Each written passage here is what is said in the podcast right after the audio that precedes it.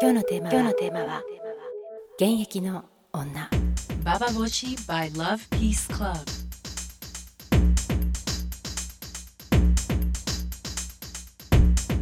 インターネットラジオババボシ北原みのりです、えー今日のテーマは現役。現役の女。というのもですねあの最近たくさん女性誌を、まあ、読み比べるというような仕事があって毎日のように女性誌を見てるの。女性誌を読んでなかったなって読みながら気づくんですけどもあの女性誌のセオリーっていうんですか？なんかねいろいろついていけないわけよ。なんだろうな。でついていけないことは、まあ、いくつか要因があるんだけども例えばあのね家族と銀座でお買い物行く時にはこの洋服みたいなそその時点であの何の話なのかもよくわからなくなっている家族と銀座に行くっていうすごい限定されたシチュエーションでファッション雑誌が作られるってことにももう驚きだしあとはお姑さんに会う時の洋服はこの服こういう服を着ると素直に「あら嫌だお母様」と言えるとかさそうそういう細かなシチュエーションプレイみたいなことがいっぱい書いてあってそれに合ったファッションっていうのが紹介されてったりであのまあ小物だよね。このバッグだと嫌われないとかこのバッグだとあの独身の女性友達に会ってもあの浮かないとかさ、まあ、結婚してる女の人が読む雑誌を中心に読んでるんですけども。で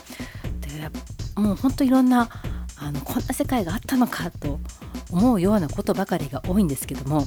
中でも私があの、まあ、一番つまずく言葉として一生女でいたい。一生現役でいたい。っていうねあのその言葉なんですよ。それがね繰り返し繰り返し、まあ、特に40代50代向けの雑誌だと出てくるわけですよ。であの考えちゃいました。一生女でいたい。これはどどういう意味なのかと。考えてみればでもこのセリフってあのそんなに珍しい言葉じゃないじゃないですか。私は生の生の声で友達から聞いたりとかそういう言葉をあまり聞いたことはないんですけども生としてね。でもテレビのドラマテレビドラマの中でのセリフであるとか小説だとか何かナレーションとかまあでも女性誌だねやっぱり。中でよく目にする言葉ではあるなと。だけど実際それがな一生なであるっていうのはどういう意味なのかってことはあまり書かれていないというかよく分かってないし私自身も全然分かんないので、まあ、今日はそのそのようなことをあの一生女でいるとは一体どういうことであるかとそして一生現役でいたいっていうのはどういう欲望なのかということを、まあ、考えていきたいなと思ってます。ということでインターネットラジオバーバシ今日も最後まで聞いてください。Baba Bochi with Onanisto Station. 今日のテーマは現役の女なんですけれどもあの今日読んだ雑誌の中に「VERY」っていう雑誌がありました30代の女の人30代の結婚して子供がいる女性がターゲットの、雑誌なんだけども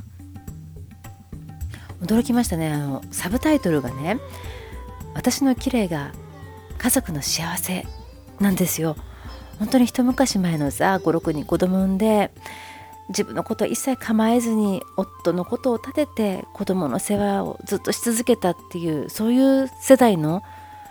200年も300年も昔ってわけじゃない本当そばにいる私たちのおばあさん世代の女の人が聞いたらびっくりするようなねあのセリフだと思いますよ。こういう世代が出てきたんだなって。別に私は感慨深くなる必要ないんだけどもなんか勝手にそんな気分になっちゃいましたけどね。自分が綺麗でいることいつまでも妻として魅力的であり続けること。そしていつまでも素敵なお母さんで子供から綺麗っていうふうに思われるようなママでいること。それが一番自分にとって大事で自分にとって一番の欲望であるっていう、まあ、そういう信念のようなものに貫かれている雑誌でした。でそこで言われているあの女であるっていうことはなんかやっぱり私の世界とは全然違うもう価値観と世界が繰り広げられているんだなと。で一昔前にさ結婚しない30代後半の女は負け犬っていう言葉が流行ったけれども今ってもうその負け犬とか勝ち組とか負け組もそうだけども何て言うんだろうもう流行り言葉じゃなくてもうリアルな言葉として定着して浸透してるなっていうことをね実感しましたねだってその雑誌の中とかに貫かれてるのはやっぱり勝っていたい羨ましがられたいっていう思いがすごく強いわけですよ。でいつまでも女でいるってことはあれよあのどういうことかっていうといつまでも若く綺麗で魅力的でいたいっていうことで年を取っていく時の枯れた感じのさそこから漂うなんか物悲しさみたいなことは一切あのないわけですよ。そんなもの認められないし疲れた感じとか気力のない感じとか年を重ねていくことで自然に出てくるお腹のたるみとか白髪なんてものあってはいけないものでとにかく年を取ることおばさんになることっていうのは年を取ることっていうのもおばさんになることだね。おばさんにはなりたくない。絶対なりたくない。そう。そのぐらいもの悲痛な叫びのように私は聞こえたんですけどもそういうものが貫かれているわけですよね。おばさんになった途端に負けてしまう女として。そう。それはもう若さではかなわないわけじゃないですか。その女としてっていうよりも何ていうのかな。あのいつまで若くあろうと思ったら絶対若い人にはかなわないわけででもいつまでもその40なのに若いって思われたいっていう50なのにそんなに綺麗っていう風にそういうようなとこに、ま、価値観を置いていくわけですよ。ある意味すごいあのポジティブだよね。で私がそこまで自分のことをやっぱりあの言い切れないし女として綺麗でいたいっていう風に自分がそこまで熱心になれないのはその元々の作りのせいなのか何なのか分かんないんですけどもどこでこんなに女っていうものが分かれちゃってんのかなってことを考えさせられちゃいましたね。いつから私はこんな風な世界を全く知らなかったのかいやもともと知らなかったのかそしていつからこういう人たちはこんな世界でいつまでも女でいたいっていうような欲望を身につけるようになったのかなんてことを改めて考えたんですけども皆さんどうですか？そんなことを考えたことある人はババ星なんて聞いてないかもしれないけどもいつまでも女でいたいと思いますか？それとも早くいつ女から降りたいと思って生きていますか？そんなことをぜひまたメールで聞きたいなと思います。メールは投稿するのボタンを押すと私が直接読むメールになります。ぜひ皆さん、女でいたい。そのことについてご意見ください。This is Baba Boshi Station. 女は女として生まれるのではなく女になるのである。そういったのはボーボワールでしたけど、一体いつから私は女になっていて、女になっていないのか、なんかそんなことをね、考えさせられているんですけども本当に女って何っていう感じですがいろんなことを思い出したんですよ。例えばねあの小学校45年生でしたかね。2つ年下の妹がいるんですけども2人でね将来何になるなんて話をしていた時に妹が私スチュワーデスになってお金持ちの男と結婚するって言ったんですね。でそれが私にはとてもね妹は急にやさぐれたように見えたわけよ。でなんか本当に腹が立ってきて掴みかかるような勢いで、実際掴みかかったと思うんですけど、何言ってんの？とそんなのおかしいよ！って、すごい怒ったことは覚えてるのよ。で、同じ親に育てられても、こんなにまあ違うわけで、だから教育とかなんとかっていうよりも、あの、情報収集能力の違いというか、何を情報収集していくかによって、その女の作られ方が違うんじゃないかというふうに思ったりもしたんですけどね。で例えばあの小学校3年生とか4年生ぐらいになっていくとさあのクラスの何人かの女の子たちが途端に色気ついたりするじゃないですか。私はお色気集団って呼んでたんですけどもなんかちょっと可愛い小物をあの本当に女の子らしいものをいわゆるなんか女の子らしいものをね身につけるようになっていきそしてあの例えばなんだろうなドッジボールとかを今まで一緒に楽しくしてたのにあこの休み時間私ちょっと部屋に教室に残るからとか言ってあのちっちゃなねグループで男の子とか女の子のなんとかちゃんがなんとかが好きなんだってとかいうの噂話にが盛り上がってるような感じのグループがいてでそういう子たちは必ずあのポンポンガールといってあのなんだろう応援団だよね。今でいうチアガールみたいなことをしてるクラブとかに入っていたりとかして。私はあのですごく可愛い子たちが、まあ、集まるわけよそこには。それをすごく寂しい思いで見ていた自分の置いてかれ感みたいなことを思い出したりとかするんですよ。でもかといってそこに入りたいかっていうとどっちかっていうとあのなんか新聞新聞書いて市川夫妻のこととか調べてる方が楽しいなと思う自分がいたりとかするからやだこう話してると私って本当になんかもう生まれ持ってのフェミニズムフェミニストって気がしてきちゃうけどさでも本当にいつからどうやって変わってったのかっていうふうにやっぱ考えちゃいますよね。で、これが高校生とか大学生になるともう手遅れで、いくら私がお色気手段になろうと思ってももう慣れないぐらいのもうステップがさ、踏まなきゃいけないステップの数が違いすぎて、慣れないぐらいになってるわけですよ。大学生になったらもう本当にもうおしまいですね。全然違いますよね。で、女に、そう、そうね、スチュワーデスになってお金持ちと暮らすんだっていうふうに、あの、スッと言える感覚と、やっぱそれを、あの、なんかとてもいけないことのように感じてしまう感性とか、そう、そういうので、誰かに依存するってこととかなんか結婚して経済力を失うってことそういう恐怖に感じてしまうっていうようなグループの女の人たちっていうのはその VERY のような素敵な主婦そして結婚して私の綺麗が家族の幸せ家族の幸せが私の幸せって思えるようなそういう感性になりにくいよね。そしてそれがいわゆる女っていうことであったらばそう。何なんだろう女はっていうような気持ちにやっぱまた元に戻ってモヤモヤしてきちゃうわけですよ。ダメだな私今日本当にあの VERY によって混乱させられてますね。いやすごい雑誌だわ。そして VERY の後にあるのが STORY っていう40代の主婦が読む雑誌で STORY の後に今度50代が読む HERS っていうのが今年の4月に創刊されてるんですよ。ハーズってのは50代の女性。そう。ハースも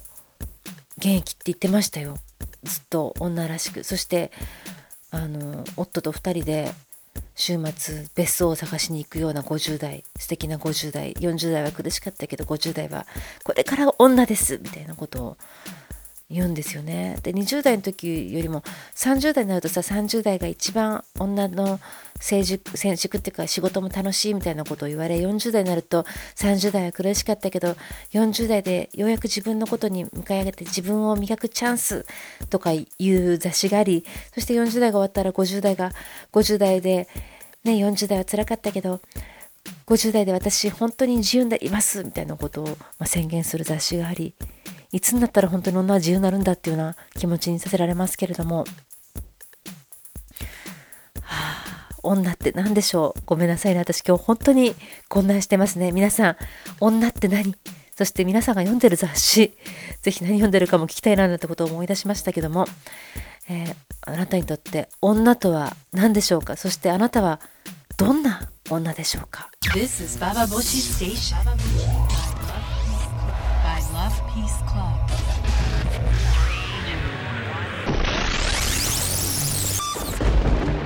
インターネットラジオバオバシ今日も最後まで聞いてくださってありがとうございました、えー、女。なんか一生女でいたい。その時の女っていうものをあのその女っていうものの正体を私は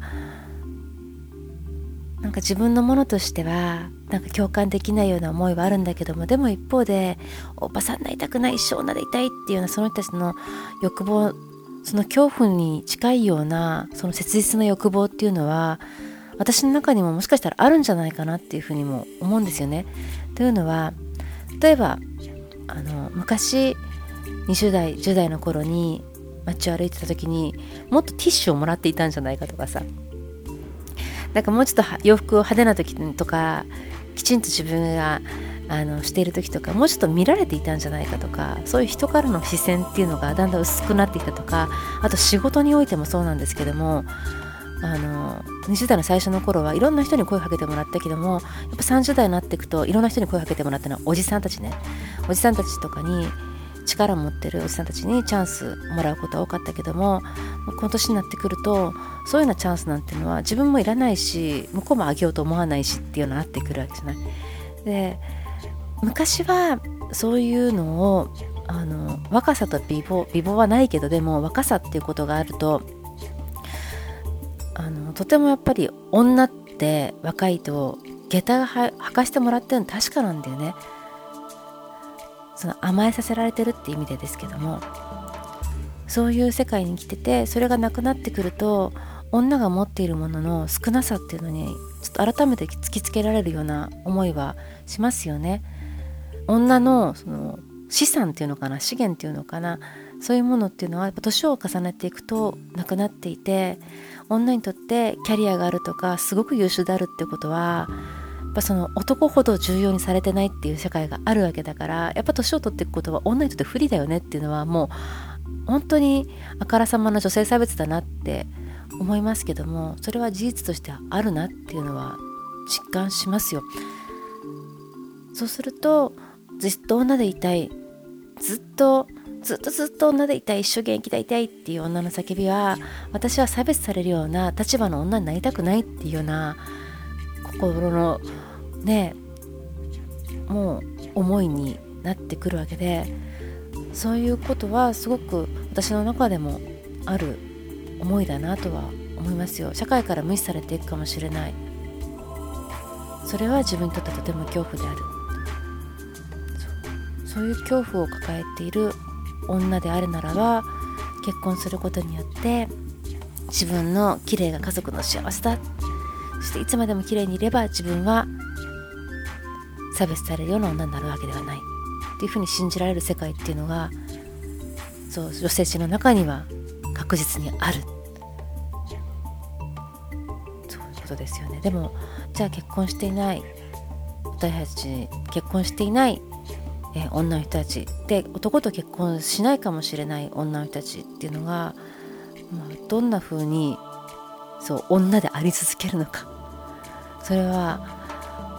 まあ、女性誌の中にももちろん答えは今はないしそんなものは女性誌の中にあるわけはないんですけどもどういうふうに探していけるのかななんてことを考えました、えー、女であり続けること。